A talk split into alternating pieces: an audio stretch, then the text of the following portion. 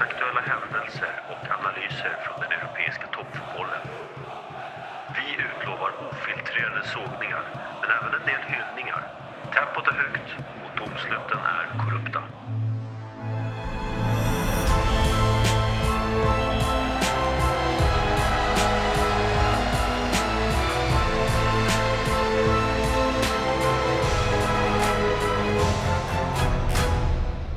René, Kosovo.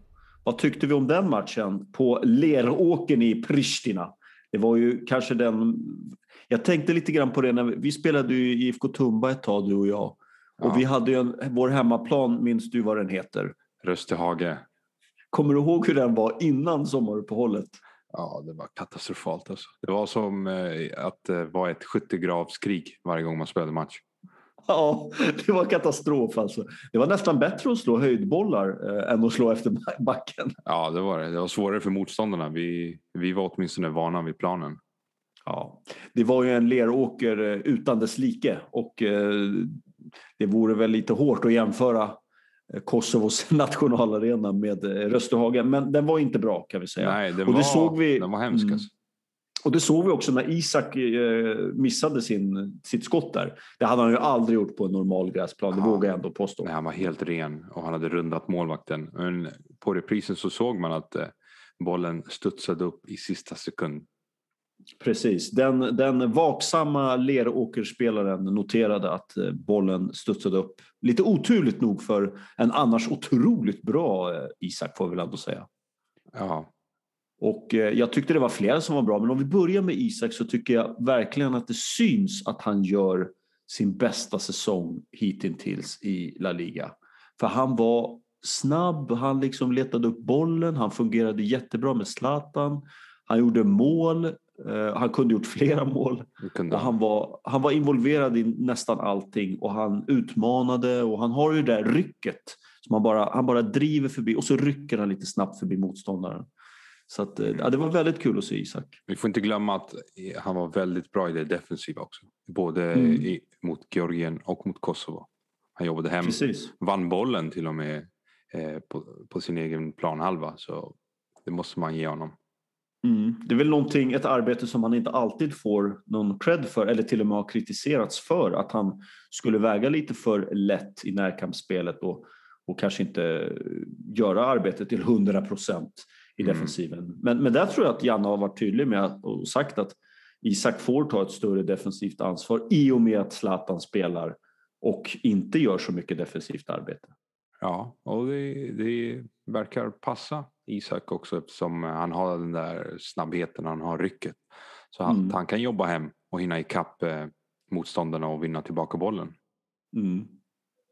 Ja, det var väldigt kul att se och eh, jag tyckte även, ja, vi har varit väldigt kritiska, eller delvis kritiska får vi väl ändå säga gentemot eh, Emil Forsberg. Men han var ju väldigt bra mot Kosovo, han låg ju bakom det mesta egentligen. Det. Fin framspelning till Isak också eh, som, när han eh, sköt över där. Men han var väldigt involverad och väldigt bra. Men jag vill bara säga det, jag vill inte på något sätt så att säga, ta bort jordgubben från eh, gräddtårtan här. Men jag tycker ändå att det är en sak att vara dominant mot Kosovo. Med all respekt för Kosovo. Men man måste ändå kunna prestera på en lika hög, om inte högre egentligen, men minst lika hög nivå mot bättre lag. Och det är, väl Absolut. där, det är väl där i vår kritik har legat mot eh, Foppa. Absolut. Att, eh, Att han inte har varit så bra när det verkligen behövs. eh, att han jag. är bättre eller att han är bra eller att han dominerar mot mindre nationer. Mm. Men sedan i stora mästerskap som EM och VM så försvinner han lite. Ja, han blir en förgrundsfigur och, och är en skugga av sitt forna jag. Och jag menar, man kan väl nästan förvänta sig att han ska vara dominant mot Kosovo. Det, det, det måste vi väl ändå kunna förvänta oss någonstans. Eh, och, och det är flera spelare som är väldigt, väldigt eh, duktiga mot Kosovo. Men mot bättre lag, ja, jag hoppas verkligen inte, jag har fel där, men jag hoppas att Foppa kliver fram och är lika dominant och duktig mot ja, Grekland, Spanien efter EM och även under EM framförallt. Ja, mot lag som Spanien. Ja, precis. Så, så, så det hoppas jag verkligen. Eh, Men väldigt höga betyg för Isak Foppa och inte minst Zlatan. Vad Ja, säger, vi, vad, vad säger vi René om, om Zlatan Ibrahimovic? Comeback i landslaget!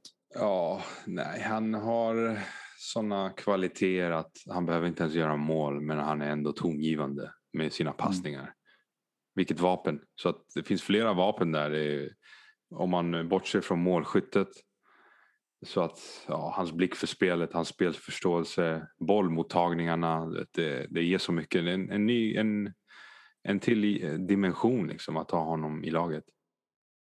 Verkligen, och just det här att han, han tycks göra det, det, det oväntade jämt. Alltså, men om, man, om man tittar bara på framspelningen till eh, målet som betyder 1-0 mot Kosovo eh, så, så han klackar alltså bollen till eh, eh, Augustinsson som skjuter ja. in den på en gång. Alltså, bollen är uppe i luften. Ingen annan spelare, väldigt, väldigt få spelare skulle komma på tanken att jag, jag klackar den för att det går extra snabbt. Ja. Och, så att, och den landar på Augustins, eh, Augustinssons fötter och han kan skjuta in den på en gång. Det är liksom... Det, ingen annan spelare tänker på det ens, tror jag. Att, att, att, så snabbt agera. Och det var samma sak assisten till Claesson mot, eh, mot eh, Georgian också. Att han, han bara stöter fram den och liksom vet att där kommer nog Claesson. Och det mm. gör han. Och han får med sig den. Och det är mycket bra utav Claesson också. Med sig.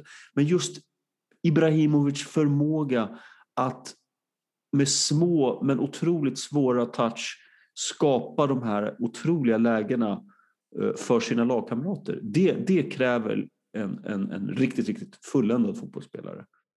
Ja, och det vet vi ju redan sedan innan att han är. Ja, Frågan verkligen. var väl bara om, om han passade in i, i Jannes system, vilket jag tyckte att han bevisade eh, under Kosovo-matchen.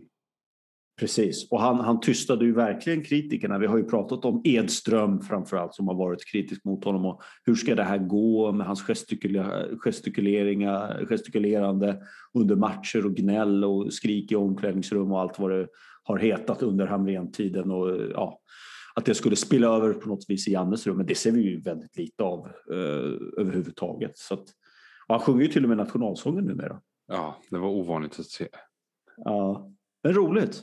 Och han gav ju också en, en känga till Börje Salming som eh, framförde egentligen samma argument som eh, Edström och sa att om man tar pucken med munnen hela tiden så gör man väl någonting fel.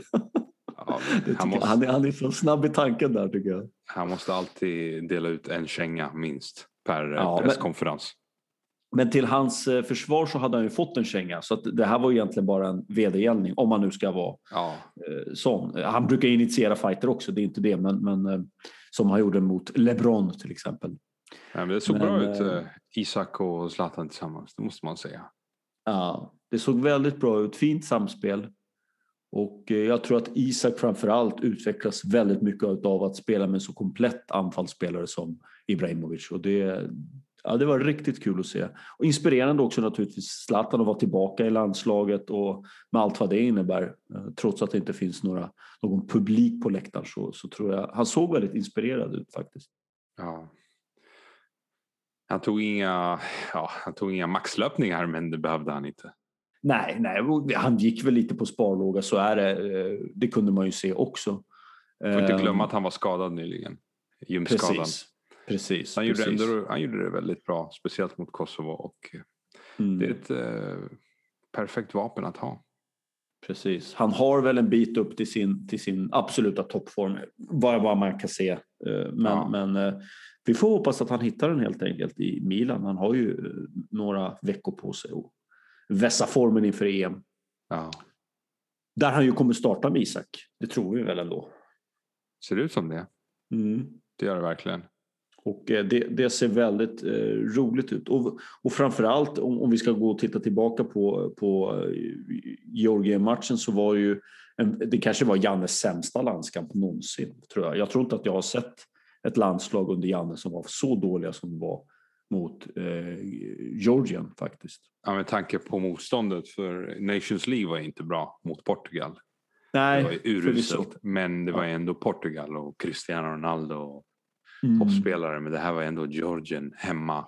Och det såg mm. inte alls bra ut.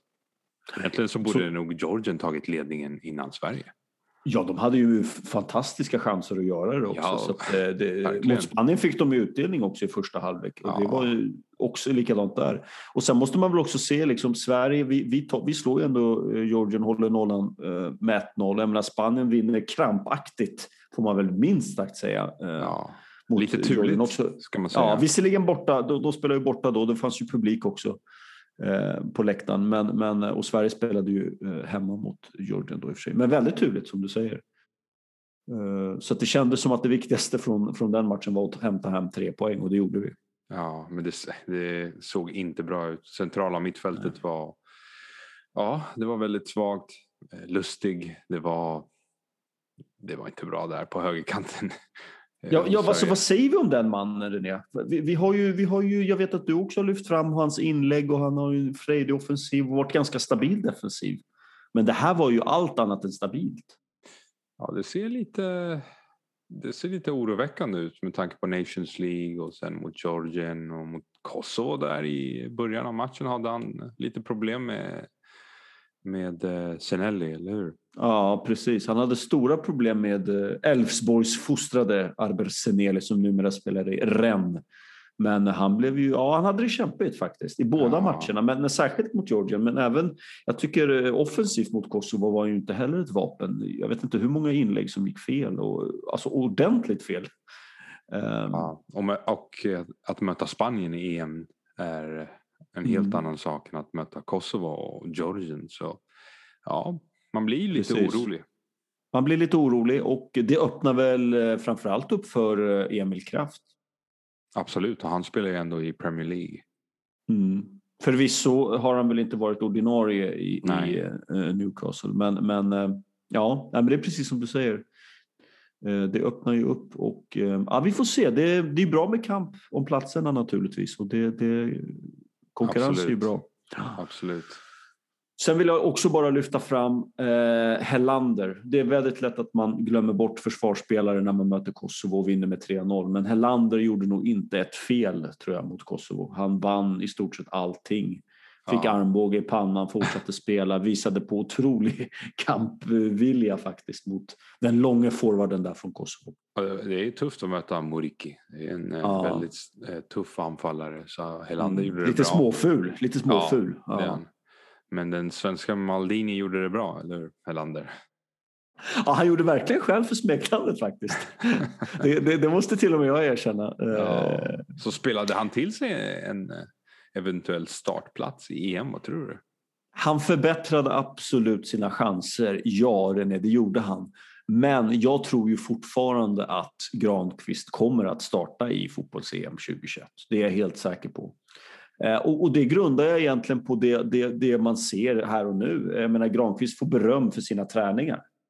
Ja, Alltså han, han, har, han fick beröm för sina 45 minuter mot Kalmar, eh, 2-2 matchen där Janne stod på läktaren i minusgrader och snö, snö, fullständig snökaos. Och sen så fick han beröm för sina träningsinsatser. Jag menar, allting pekar på att när Granqvist kan spela fotboll igen så kommer Granqvist gå in i startelvan som lagkapten. Jag ser inte någonting annat. Kebabtallriken är därmed säkrad. ja, det vore intressant att han ska starta i EM. Det hade man inte trott för ett år sedan. Verkligen men inte. Eh, om han gör det bra så har, har jag inga invändningar. Men ja, vi får se. Om han, inte, om han är skadad, då är det väl... Alltså Pontus Jansson går väl först, eller? Det känns som Det, k- ja, det, ja det, det känns så, men samtidigt hans Nations League-insatser var ju inte så stabila. De var ju faktiskt rätt dåliga faktiskt. Ja, vad dålig. Han får ju underkänt i Nations League, i alla fall de stora matcherna skulle jag vilja påstå. Ja. Eh, så att, eh, ja, Sen har vi Ja, ju ja, ja. Danielsson. Danielsson, får vi se hur det blir med Kina och det där. Det var ju inte till hans fördel naturligtvis att inte komma med i den här samlingen. Det, det, så är det ju. Han hamnar ju längre och längre bort från startelvan, eller truppen om vi ska börja där. Och Helander, Men annars är det en insatsspelare. Mm. och Helander gjorde bra nu, har gjort det bra i Rangers, har spelat i Europa League. Precis, precis. Ja, det, det, det är bra med konkurrens även bland mittbacksplatserna. Och Den enda som känns helt given är ju eh, Lindelöf egentligen. Ja, Eh, som har gått från klarhet till klarhet. Augustinsson naturligtvis. Ja. Ja, han har ju cementerat sin plats Ja. till vänster också. Ja. Eh, han, är, han är ju duktig också. Han är väldigt duktig. Så att, ja, men det är intressant. Eh, och sen hade vi ju Kulusevski blev ju bänkad också mot eh, Kosovo, men tog det ändå ganska bra kändes det som. Eh, han var väl inte lika chockad denna gång som han var när det begav sig så att säga. Mm. Men eh, Claesson var ganska osynlig mot Kosovo måste man säga. Ja, det det var var han ju. Ja. Det var han verkligen. Så Forsberg är nog given på, på vänsterkanten så det blir väl eh, en kamp mellan Claesson och Kulusevski på högerkanten. Ja, precis. Och det är ju en kamp som blir svår för Kulusevski tror jag att, vinna med tanke på att Claesson har så starkt kapital i landslaget. Jag menar, han gjorde ett otroligt, otroligt starkt VM-slutspel sist. Han var kanske den bästa spelaren. Eh, tre och- år sedan. Ja, men jag För tror det, sånt, där, ja, men sånt där väger tungt hos Janne René. Sånt där väger tungt hos en gammal scoutkårsledare. Det vet du om. Han, tycker väldigt, han vill ha spelare som han litar på och som han vet vad han får ut av dem så att säga. Och Claesson är, med all respekt för Kulusevski, men han är bättre defensivt också. Det vet vi när vi blir tillbaka pressade mot större nationer möjligtvis i EM. Så, så äh, nej, jag, jag tror ändå Claesson, om du frågar mig idag så går Claesson först. Så är det. Ja, du kan ha rätt. Och det baserar jag både på, på nutid och dåtid. Men framförallt också bagaget han har med sig. Han, resumén, CVt som han bär in i, i landslaget. Det, det. Sen får vi se hur Kulusevski gör eh, i Juventus eh, resterande delen av säsongen. Precis. Och han har väl haft det lite halvknackigt tillsammans med övriga Juventus ska vi väl vara tydliga Ja. och säga.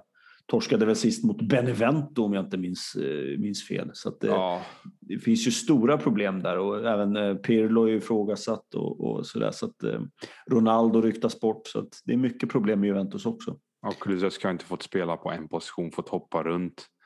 Hoppat lite runt här lite grann. Ja. Så eh, vi får se, men om han hittar stabilitet så kanske han eh, kommer i bättre form. Och då kanske han Mm. startar EM. Vi får se. Det blir intressant Det blir väldigt intressant. när det gäller den positionen. Sen har vi centrala mittfältet som, inte Ja. är, som kanske var bland det svagaste både mot Georgien och Kosovo. Det var nog den svagaste lagdelen totalt sett. Ja, precis. Håller med dig helt, helt och hållet. Inne mitt fältet Katastrofalt. Ja, mot Georgien det, det var alltså det var nästan superettanivå Ja, stundtals. ja, ja. Men det var mycket bolltapp. Speciellt Mm. från Kristoffer Olsson. Lite ovanligt. Han kändes, det, det känns verkligen som en man som letar form. Eh, har ju varit lite småbänkad i Krasnodar också. Eh, och, och det märktes tyckte jag att han, han har inte riktigt det där självförtroendet som han hade förut. Och kanske landslagets mest lysande stjärna stundom eh, med, med sin otroligt fina tekniska fotboll. Han, han har ju väldigt bra boll, bollbehandling, fördelar spelet bra, duktig passningsspelare. Men här gick det ju det mesta fel. Alltså passningarna gick fel, han var felplacerad på banan, blev överspelad, blev rundad. Eh, han, såg inte, han såg ut som en, en eh, ful kusin eller något liknande. Alltså det, var, det var inte alls Nej. bra faktiskt. Så att, eh, nej. Och sen så kom ju Ekdal in. Eh, och det var väl ett passande smeknamn som jag har från honom, Mr 70 som jag alltid brukar säga. Den här gången kom han in i minut 70 och gick ut minut 75. Så att, Nej, det eh, jag tror inte ja. ens det var 75. Jag tror det var Nej, jag la på 72. någon minut där kanske, Ja. 72. Han, spe, han spelade två, tre minuter. Ja. Det var tråkigt att se. Alltså för, jag tycker att eh, innermittfältet blir så mycket svagare utan honom. Det måste man ju erkänna. Alltså visst, han är skadebenägen men Ja. när det är Larsson och Kristoffer Olsson, det är en stor skillnad. Eller hur? Så är det vi- naturligtvis, ja det såg vi. Och dessutom en, en eh, Olsson som inte är form, Ja. formtoppad, då blir det ännu värre på något vis, eh, känns det som. Alltså vi behöver Men Ekdal för han, han kan länka samman försvar och anfall på ett bättre sätt. Och han har så mycket stabilitet, så mycket erfarenhet. En mångsidig mm. innermittfältare. Så det är lite oroväckande att, eh, att han åkte på en skada. Det är inte så långt ifrån EM, eller hur? Och vi måste ha honom frisk. Alltså. Ja, vi, vi behöver i 70 minuter, eh, för, för det är väl det han kommer Absolut, få spela. absolut. så är det. Och, och jag håller med dig i din analys. Den är ju, du har ju helt rätt där. Alltså det, Sveriges eh, mittfält ser ju mycket stabilare och bättre ut när han spelar. Så är det. Tillsammans med Olsson, de är väl givna egentligen tillsammans tycker jag. Vanligtvis i alla fall. Ja. Eh, men jag menar, skulle Svanberg eh, göra bra match mot Estland till exempel och ja, det är väl egentligen riktiga testet och känns allmänt het på träning och så, så tycker jag ändå Janne ska överväga faktiskt att, att eh, eh, åtminstone låta honom få spela någon match i EM faktiskt. För att eh, mm. om nu Kristoffer Olsson är så dålig som han har varit de här två matcherna så tycker jag inte han, han borde vara självskriven i, i truppen. Nej. Eh, och eller om Ekdal eh, är indisponibel. Det får vi verkligen inte hoppas. Men, men eh, det känns ändå tryggt vill jag säga att, att vi har en Svanberg som kanske är i sitt livsform just nu. Som vi kan sätta in i, i elvan. Ja, det blir intressant att se honom mot Estland. Men vi har sett ja. honom tidigare. Han har redan gjort mål i landslaget, gjort det bra i Bologna. Precis. Så han ser ut som framtidens man. Och på mm. Football Manager så eh, utvecklas han alltid till en bra spelare. Just det. ja, precis. Om man, ska hoppas, gå efter, om man ska gå efter det. Ja, precis. Talangerna i, på Football Manager som är svenska det är Kulusevski, Isak och Svanberg. Just det. Det är de tre som utvecklas till stora stjärnor i eh, Football Manager. Ja, ja vi får hoppas att omsätta det i, i verklighetsfotbollen också. Men ja, men, eh, ja, men, men jag ska säga så här, de två spelarna som har mest att vinna på en bra insats mot Estland, det måste väl ändå vara Svanberg och Emil Kraft egentligen skulle jag säga. Med tanke på hur, hur, hur dåliga deras eh, så att säga konkurrenter har varit på motsvarande position. Lustig och eh, Olsson Ekdal. Ekdal är skadad då naturligtvis. Men... Ja, jag skulle nog eh, också nämna Ken Sema eftersom han var siste man ut i, i VM-truppen. Och jag tror nog att han har mycket att bevisa och han har gjort det väldigt bra i Watford nu i mm. Championship. Han har gjort mål, han har varit väldigt effektiv. Så jag tror nog att eh, han kommer vara hungrig mot Estland. Ja, precis. Det, det, håller jag med om. Han, han, han måste bevisa sin plats i truppen egentligen. Mera. Truppen, exakt. Men, men det, det känns ju väldigt avsides, eh, eller av, avlägset ska jag säga med, med en startelva-plats. Men absolut, ja, absolut. Han, han, han, har mycket att bevisa fast på annat sätt så att säga. Och det håller jag med Och jag hoppas verkligen för hans skull att han gör det. Jag gillar Kensema. En hårt arbetande mittfältare med en bra vänsterfot. Ja. Eh, fysiskt otroligt eh, kompakt och stabil. Uh, vi hoppas på det. Uh, det är många spelare vi hoppas på. Jag menar Jesper Karlsson skulle jag vilja se mycket av också mot Estland. Hoppas att han tar mm. för sig och, och visar upp sitt breda register eftersom att han har varit så otroligt bra i AZ. Ja, det blir tufft med 23, 23 trupp med det här. Alltså, ja. Det var ett tag sedan Sverige hade, hade så här många alternativ. Mm. Eller hur? Och då har vi ändå inte plockat med Jordan Larsson till exempel. Nej. Som, som, eh, och, Jordan Larsson, Isak Kiese gör det ganska bra i Turkiet nu. Ja, Ricardo eh, från Parma. Ricardo... Och Gagiolo, är bara glömma honom. Tony, ja. det är bara glömma honom. Ja, jag vet, men jag, jag, tycker det är så synd. Jag tycker det är så synd alltså. För det är, en, det är en bra fotbollsspelare som inte ens får vara med i landslaget. Det är lite konstigt. Ja, men han skulle ändå inte ta en startplats om vi ska vara ärliga. Augustinsson bänkar han absolut inte. Och sen eh, mittbackarna... Pierre Bengtsson. Pierre Bengtsson då? Jo, men Pierre Bengtsson är, han är ju liksom, han, han är backup och han, han känner till sin roll och han ja. har spelat i landslaget så länge. Och han har gjort bra landskamper. Han vet exakt vad han ska göra när han kommer in. Han vet exakt vad han ska göra. Så det är en väldigt professionell spelare han känner till ja. Jannes system in och ut. Det är bättre ja. att ha en sån backup än, än någon som måste lära sig. Eller Jag ger mig, men eh, med viss tvekan. Men eh, okej. Okay. Eh, ja, och jag menar, man kan säga mycket, men alltså, elvan är ju väldigt intressant på många sätt. Men framför allt så skulle jag vilja, jag hoppas också att liksom, det, det ska bli lite kul att se hur, hur duon Berg-Quaison tacklar Estland-matchen. Jag menar, det har ju varit det självklara första valet egentligen för Janne eh, så sent som, jag vet inte, förra landslagssamlingen bara. Det går de snabbt varit, i fotboll, eller hur? Det går snabbt. Men de har ju varit nummer ett och två. Ja. Liksom Berg har varit självskriven och Quaison har fått spela bredvid honom. Isak har fått hoppa in. Ja. nu, precis som du säger, nu, nu är de trea, fyra. Ja, så är det. För Zlatan kom in och sen har Isak varit helt otrolig i Sociedad. Ja, men vilken scenförändring egentligen. Så, att, så att det, det ska bli kul att se hur de tacklar Estland-matchen. Jag tror att de kommer tackla den väldigt, väldigt bra. Eh, men jag tror inte att det kommer spela så stor roll för Janne eh, att de gör en bra match. Om jag säger så. Nej, det, alltså det blir nog svårt att rubba på Zlatan och Isak i startmatchen mot Spanien. Det tror jag. Jag, jag tror det blir väldigt svårt med tanke på att de fungerar så bra tillsammans också. Ja. Har de visat. Och, och de, är så, de har en sån otrolig form och, och liksom har spelat ändå de här två matcherna nu tillsammans också. Ja, och Isak spelar i Spanien. Han möter Ja. de här spelarna alltså, dagligen i spanska ligan och Zlatan är, ja, Zlatan är Zlatan. Precis, och jag menar CV-mässigt så går de ju före också Sociedad och Milan jämfört med all respekt för Krasnodar och Mainz. Men, men det är ju, Nu sa du Sämre Krasnodar. Hej, jag får väl uppmärksamma att det blir Ja, IFK just det. Göteborg i sommar. fela mig, fela mig, en brask. Men han tillhör väl fortfarande Krasnodar idag, i, idag, i skrivande stund som man brukar säga. Ja. Ja. Ja, men precis, sen blir det IFK Göteborg för denna hemvändare får vi väl kalla Ja. honom. Ja, men det blir kul att se. Nej, men det är bra med konkurrenssituationen. För eh, Ja. Man vill ha djup i truppen. Man vill inte vara som Norge. Liksom, som, visst, de har Haaland och Sörloth. Men eh, utöver det så ser ju truppen eh, inte så stabil ut. Och det har vi sett.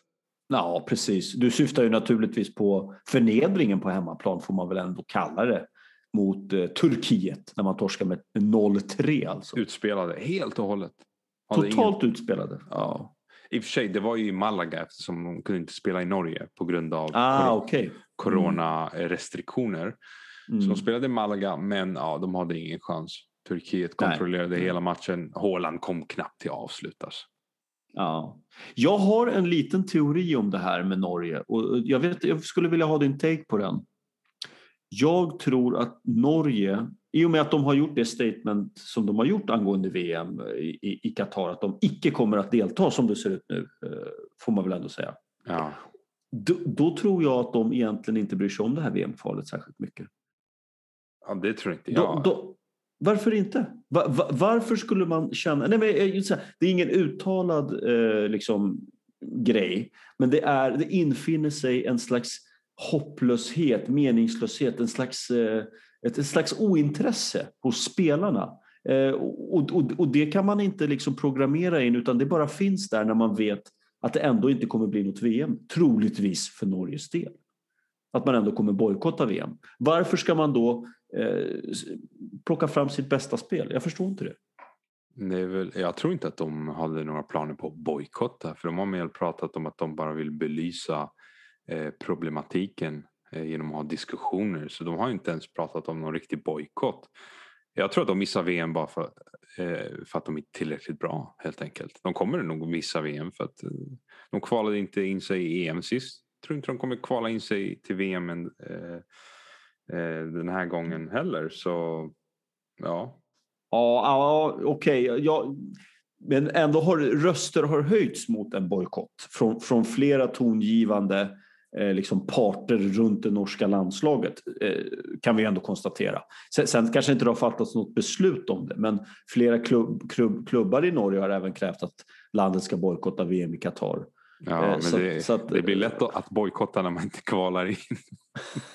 Nej, men, precis, men, men du förstår vad jag menar. Liksom. Om, om man så tydligt, jag menar, man står med en tröja där det står human rights och jag kan tycka i sak att det är väldigt bra det de har gjort. Så det, det är inte alls det, jag är inte kritisk mot det överhuvudtaget, så det hoppas jag alla förstår. Men, men de är öppet kritiska mot VM-slutspelet i Qatar och markerar det med tröjor och, och liksom eh, spelarna, norska spelarna stod i givakt under nationalsången iförda de här kläderna. Och jag menar, det, det känns ändå som att de tar det verkligen på allvar det här, det, det här oerhörda eh, budskapet eller vad man ska säga. Så, så att, och, och då tror jag att en konsekvens av det eh, kraftiga engagemanget blir att man inte riktigt går in i de här matcherna med full eh, passion och känsla och, och tryck så att säga. Det, det är vad jag tror.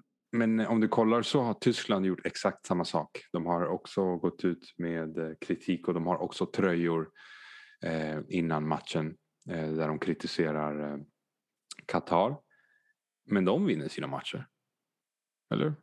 Ja, ja, ja precis. Och nat men naturligtvis är det skillnad på Norge och Tyskland. René. Så är det ju. Alltså jag, Jag tror menar, bara vi- det handlar om kvalitet. Alltså Norge är inte tillräckligt bra. De har en ny tränare. De har Ja. ingen riktig spelidé. Visst, de har Haaland, men han får inte ens några bollar att jobba med. De har inte djupet i truppen. Jag tror det bara handlar om kvalitet. De har ändå, alltså jag menar Haaland och Ödegård är ju två världsspelare, nej, det kan vi inte komma ifrån. Sen har de ju Joshua King också i truppen, jag vet inte om han har spelat någonting, men, men Jag menar... Eh, organisationen, organisationen är inte bra som du såg mot Turki, Turkiet. Försvarsspelet, det var, det var Ja, förfärligt. ja det, var ju, det var ju katastrof. Ja. Eh, det, så är det. Men, men eh, ja. Jag, jag, jag vidhåller min, min eh, teori eller tes att jag, jag, jag tror att de norska spelarna inte riktigt känner att det här är ett VM som man kommer eller vill, bör kanske delta i och, och därav blir insatserna lite. Jag menar, de har, Turkiet, all respekt för Turkiet, det är ett helt okej landslag, men jag menar torska med 3-0 hemma, är de så dåliga? Att de, jag, jag tror att det infinner sig någon, en, en känsla där, men ja, jag kanske har fel. Ja, nej, Du Turkiet, tror, du tror måste- att det är kvaliteten som... som Jag måste säga eh, att Turkiet är väldigt bra. Om vi kollar på början av deras kval. De slog eh, Holland eller Nederländerna med 4-2 och sen Ja, krossade mm. de Norge med 0-3. Så De har inlett otroligt starkt, kanske Ja. starkast av alla lag. Det säger jag ingenting om. Men Sverige, vi tog hand om dem ganska enkelt i Nations League. Jo, men det var Eh, ett du tag sedan. Vi får inte glömma att Ja, det, det, var, det, var, det var ett tag sedan och Turkiet har höjt sig rejält. Och den här generationen med försvarare de har, ja, det är en gyllene generation. Alltså Ozan Ja. Kabak, eh, Chaglar Soyuncu, Demiral. Herregud. Jag tror att alla de tre spelade mot Sverige. Ja, det spelar I alla ingen fall roll. så John... alltså, Ja, men du förstår vad jag menar. Men alltså, jag menar det, det, visst, de är bättre idag. Det, så är det. Ja, men, men ja, ska man torska med 3-0 hemma mot dem om man vill gå till VM? Nej, det tycker jag. Det, då måste man. Jag menar, det var inte länge sedan Island spelade bort dem från en EM-plats. Eh, jag menar, visst, ja, jo, det har hänt en del. Men eh, ja, jag är ändå väldigt besviken på Norge. De blev utklassat hemma mot ett absolut ett jättestarkt Turkiet och jag är helt säker på att de kommer gå till VM Turkiet och, och Ja, inte protestera och inte protestera mot Qatar. Sina allierade. Nej. ja, precis. Men vet du, på tal om eh, nordiska länder, skandinaviska Mm. länder. Danmark har inlett starkt. Eh, De vann väl med, vad vann de med 8-0 mot Moldavien. 8-0 mot Moldavien tror jag det blev till slut. Och Ja, de det var roterade hela otroligt. truppen också. Så det var ganska, Ja, det var, det, var, det var helt otroligt. Det var helt Ja. otroligt. Vilket djup i Och, truppen. eh, ja, vi roterar och vinner med 8-0. Nej, det är helt otroligt. Det är... Och sen ska man väl inte dra för stora växlar heller. För, alltså visst, Moldavien 8-0. Mm. Man kan göra många mål. Det, det, det är fantastiskt. Liksom. Men det är ju inte de matcherna egentligen där man ska vara som allra, allra bäst. Det är mot de bästa Nej, lagen. Sen det- gillar jag det danska landslaget. Men, men ja, det säger en del om Moldavien också. Eh, Det är som när Sverige slog eh, Luxemburg med 8-0 där i Ja. VM-kvalet. Och Marcus. Berg gjorde väl fyra mål den matchen. Ja, ja, det är Vilket- imponerande i sig. men- Målstatistiken. Målstatistiken. Ja, precis. Snygga tillsiffrorna där. Ja, precis. Eh, Och sen gjorde han väl inte mål på två år eller något där. Det han hade stora problem med Tömde ut målskyttet. sig där mot... Han gjorde väl inte ett enda mål i VM eller eh, sist, men ja, Nej. jag tror faktiskt inte det. Nej, och, eh, nej men, och, precis. Och Norge har ju, det är lite grann upp till bevis. Ikväll har de ju en ödesmatch mot Montenegro. Mm. Jag menar, torskar man den, då tror jag att det blir väldigt svårt för norrmännen överhuvudtaget kunna hävda sig i VM. Det blir Det tror jag godnatt. blir Det omöjligt. Jag menar, godnatt, då, godnatt. ja, man har väldigt många lag framför sig då. Jag menar Montenegro, Turkiet, Holland. eh, Holland, eller Nej, Nederländerna om vi ska vara... det ja, blir svårt. Det blir mycket svårt. Nej, det blir väldigt svårt. Och det, det, så, att, så att det här är en måste-match. Och ehm, ja, jag vet inte om man pallar det. Jag, jag, jag skulle lägga mina pengar på Montenegro ikväll, helt klart. Ja, Jag tror bomben. att norrmän... Ja, vi får lägga... vi, får lägga vi får prata med vår bomben-expert. Ja. Ja, ja, det finns faktiskt eh, Montenegro och Norge på bomben där eh, på en kupong. Så ja, det är bara att lägga två mål på Montenegro. Två mål på Montenegro. Ja. noll eller ett till Norge. Det vore väl ett bra Just spel. det. Ja, det vore ett riktigt bra spel. Eh, Jag skulle kunna tänka mig att det ger ganska bra pengar på oddset också att sätta en rak etta på Montenegro sådär spontant ut- utan att kolla på oddsen. Men det, det kan jag tänka mig också. Eh, Ja. Men ja, måste match. Eh, Vi får se om Håland, firma Håland Ödegård kan rycka upp sig. För Sjåland är väl inte aktuell än för spel? Nej, det är han inte. Men på tal om Håland, han har väl inte gjort Ja. mål på fem raka landslagsmatcher nu. Är det så mycket? Ja, det Oj. ver- verkar inte funka i, i Nej. Norge som det gör i Dortmund. Vilket man kan förstå med tanke på Ja. spelarna han har runt omkring sig i Dortmund. Du vet, Royce, Sancho och, Ja. och alla andra spelare. Reina. Det har man inte i Norge. Han har ju väl bara Ödegård. Just det. Det är väl den enda, enda riktiga precis spelaren han har runt omkring sig. Alltså, Elionossi, gamla aik spelar också, men det är väl inte på samma nivå riktigt. Nej, det, det, är liksom inte högsta nivå. Eller... Nu ska vi inte prata skit. Han vann ändå SM-guld med AIK René faktiskt. Ja, det gjorde Men han. jag håller med dig. Bojan Djordjic har också vunnit SM-guld med AIK. Så det säger, det säger väl allt. Snacka inte skit om Bojan nu också. Eller det? Kung Bojan. Nej, ja. eh, 4.45 stabila på Montenegro. Det tar jag alla dagar i veckan faktiskt. Jag tror att de vinner.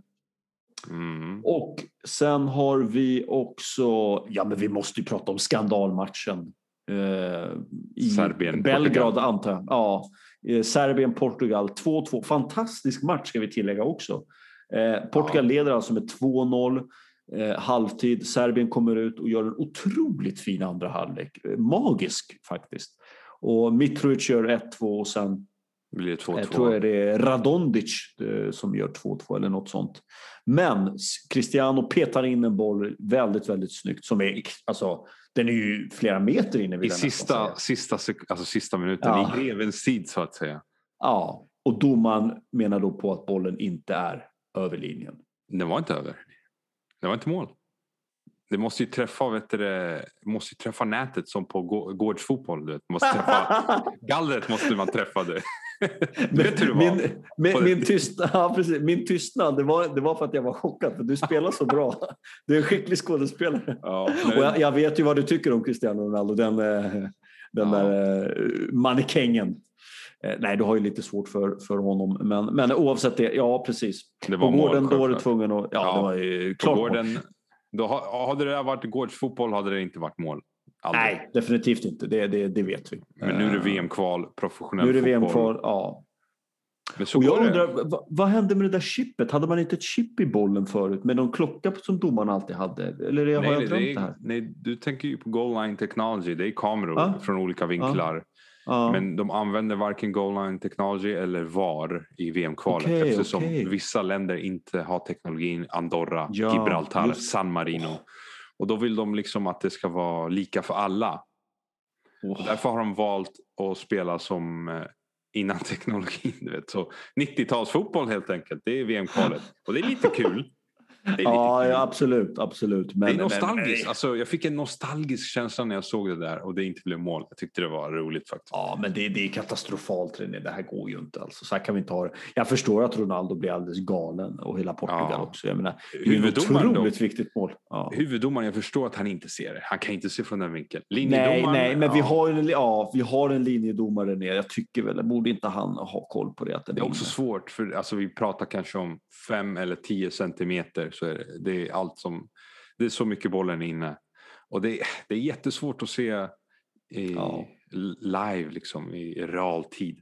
Så jag är ju för sig motståndare till det där resonemanget att det ska vara lika för alla. Nej, men om man har möjlighet att använda VAR vissa matcher och eh, vet du, goal line technology, speciellt goal line technology. Ja, då ska Använd, man göra det. Ja, även, även, om man är på Malta eller Liechtenstein, det spelar ingen roll. Då får de, då får de inte ha det då. Alltså, eller skaffa det bara. Det, ja, men Fifa, det. snälla, hur mycket har Fifa på banken? ja, precis. Att, Nej, det, är, det är fjantigt. Om de vill installera goal line technology på Malta och Andorra och deras arenor, då kan de göra det för små pengar. För, det är små pengar för dem. Men mm. de vill inte. De vill inte slösa pengar på det där. Så istället så säger de, ah, ingen teknologi och vi kör på. Och då blir det så här. Och det är svårt att... Eller det, det, är lite tufft att kritisera domarna för sånt här sker. Och det är, därför, det är just därför de började med goal line, goal line technology. Mm. Eller hur? Det var, kommer du inte ihåg det där i, i VM när Tyskland mötte England? och Lampard ja, hade det där skottet. Det, ja. Då Neuer bara plockade ut det. Det kanske var två meter inne. Han plockade ut en boll som redan var inne.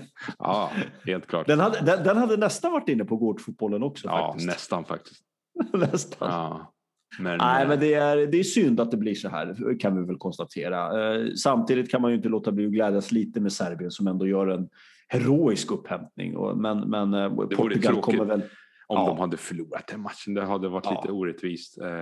De fick ju ett rött kort precis innan precis, målet också. Ja. Milenkovic fick rött kort. Men ja. Ja, jag förstår att Cristiano är arg. Det, det är klart. Han är... Han är, han är skogstokig får vi Ja. väl ändå säga. Han är rosenrasande. Ja. För den var inne, så jag förstår det. Och han, är ju, han är ju van att spela med goal line technology och VAR. Så då blir det Mm. också lite så här, det måste kännas konstigt. Att helt plötsligt så går det tillbaka i tiden. Eller hur?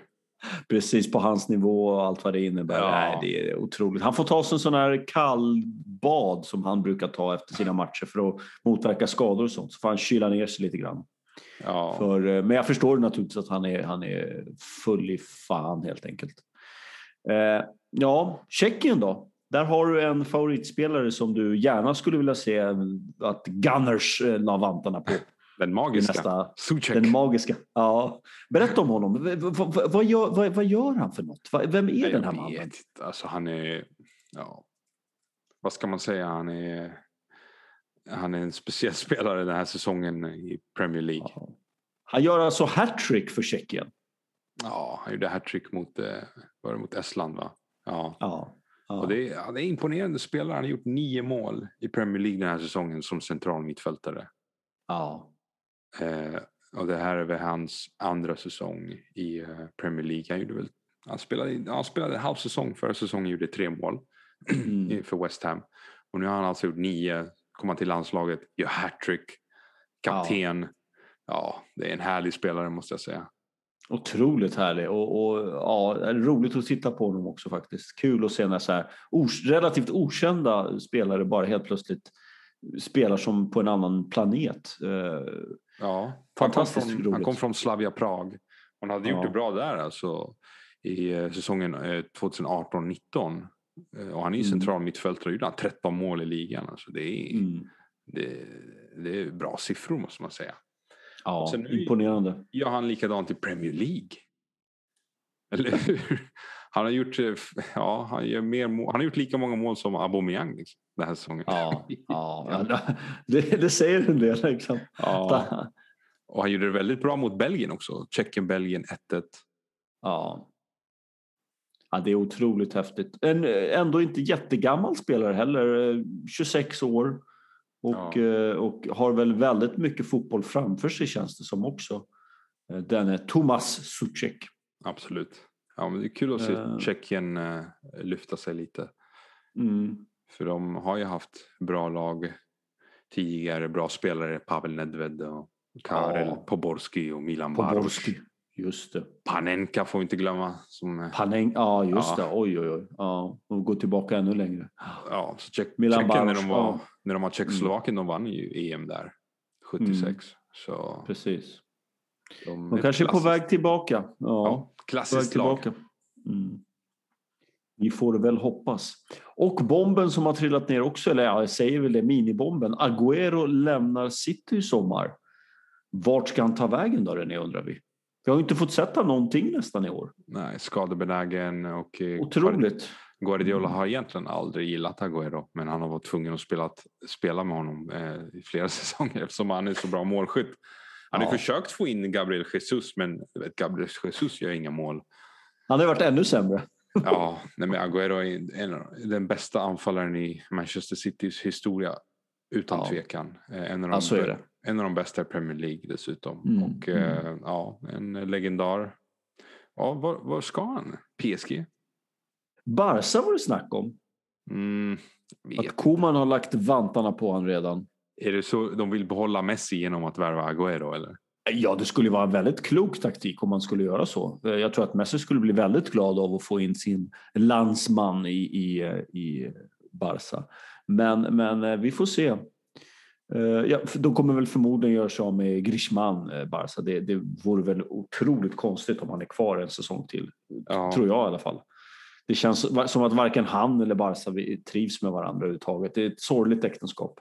Ja, jag tror nog att eh, Agüero, ja, eh, får se om han hamnar i Spanien. Det är väl, eh, Mm. det passar väl nog bäst så. Han spelade i Spanien förut. Jag tror det. Möjligtvis att jag skulle kunna tänka mig att en storklubb i Italien, typ Juventus eller Inter skulle kunna... Du sa det, Juventus, de, de älskar Ja. free, free transfer. Ja, precis. precis. Och jag menar, och de kanske gör sig av med Cristiano Ronaldo. De vill bilda något slags hel argentinskt anfallspar med Dybala Agüero. kanske skulle vara kul. Testa på. Ja. Eh, vet man inte hur det blir med Duvalas framtid heller. Den har ju varit lite si och så också. Tyvärr, tycker jag är konstigt. Väldigt duktig spelare. Så då Eh. öppnar det ju upp, då öppnar det upp sig för Erling Braut Haaland i City. Gör det inte? Just det, absolut. Den är, dörren är vidöppen. Ja. Farsan kanske hjälper till lite där med sin, eh, Precis. med sin erfarenhet i City. Eh, Så vi får se. Kanske Haaland hamnar i Manchester City och de, de gör plats åt honom helt enkelt genom att låta Agüero lämna. De krattar manegen för denna långe norrman Ja. som, som äntrar. Nej, men vi säger så. Jag tror faktiskt att Haaland går till City, precis. Eh, Och det är egentligen din teori som jag har snott. Och sen så tror jag faktiskt att Agüero kommer att hamna i Barca. Intressant. Jag tror det. Jag tror det. Ja. Jag, jag säger det. Och jag tror även, och ligger en liten, en liten braskis till, jag tror att Cristiano Ronaldo går tillbaka till Real Madrid. Jag tror, nej, de har inte pengar Jag tror inte det. han är nöjd. Jag tror inte han är nöjd med eh, sin tillvaro i Juventus överhuvudtaget faktiskt. Jag tror inte han går Och, tillbaka och, och den till... kritik han har fått utstå. Du tror jag, inte tror, det? jag tror inte han går tillbaka till, eh, till Real Madrid. De är inte en klubb som tar tillbaka sina spelare. Och, de, de, de, har inte, de kommer inte spendera pengar på en, en man som ja, blir 36. Nej, i och för sig. Det, det är väl inte troligt i och för sig då. Men vart ska Cristiano ta vägen? Jag sitter och funderar. PSG skulle väl kanske vara ett alternativ i sånt fall. Då blir det Absolut. Neymar, en Neymar, Mbappé och Ronaldo i samma lag. Det känns Ja. som lite för många kockar i, i samma, så att säga, härva, soppa. Cristiano är i och för sig, han är redan 36 och han fyller 37 nästa säsong. Så nej, jag tror inte Real Madrid eh, hämtar tillbaka Nej, honom. nej, nej. Manchester United kanske hämtar tillbaka honom. Det vore något. Ja, det vore faktiskt kul att se. Blir Ja. han eh, lagkompis med Lindelöf också? Det skulle vara Ja. roligt att se. Har ju, b- vad heter han, Bruno Fernandes spelar ju där också. Du kanske kan övertala honom att komma till United. Ja. Det känns som att han går vart han vill. Han har ju sömncoacher som hjälper honom att sova också. Det var ju Zlatan lite raljant gentemot. Han behövde sådana, sådana eh, finesser. Ja. ja, men eh, ska vi säga så René? ja, det var allt för den här gången och vi ser Det var fram emot allt för idag. Sveriges match mot Estland och efter det så ser vi fram emot att klubbfotbollen kommer tillbaka självklart. Ja, faktiskt. Vi Vilket långt till det. fönster, vilket långt internationellt fönster och de har, de har hunnit med att spela U21-EM till och med. Ja, det är helt otroligt. När du sa det till Ja. mig trodde jag att du, du raljerade fullständigt. Men det var otroligt alltså. De spelar alltså U21-gruppspel just Ja, nu. Och sen kvartsfinalerna i, EM-slutspel. i maj. Och sen Ja. semi och final i början av juni innan eh, riktiga EMet. Eller ja, Just, riktiga och riktiga, alltså senior-EM. just det. Så ja, de håller på. Kör hårt Sverige inte minst. Så det blir ett lite... Ja, det var tråkigt. Ja. Mm. Ja.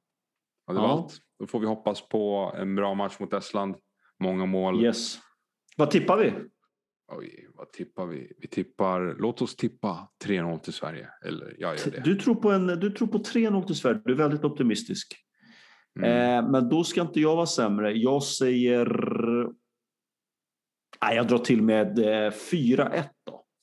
Okej. Jag tror 4-1. Jag tror Jesper Karlsson gör två mål. Och sen så tror jag faktiskt att eh, Quaison sätter två baljor också.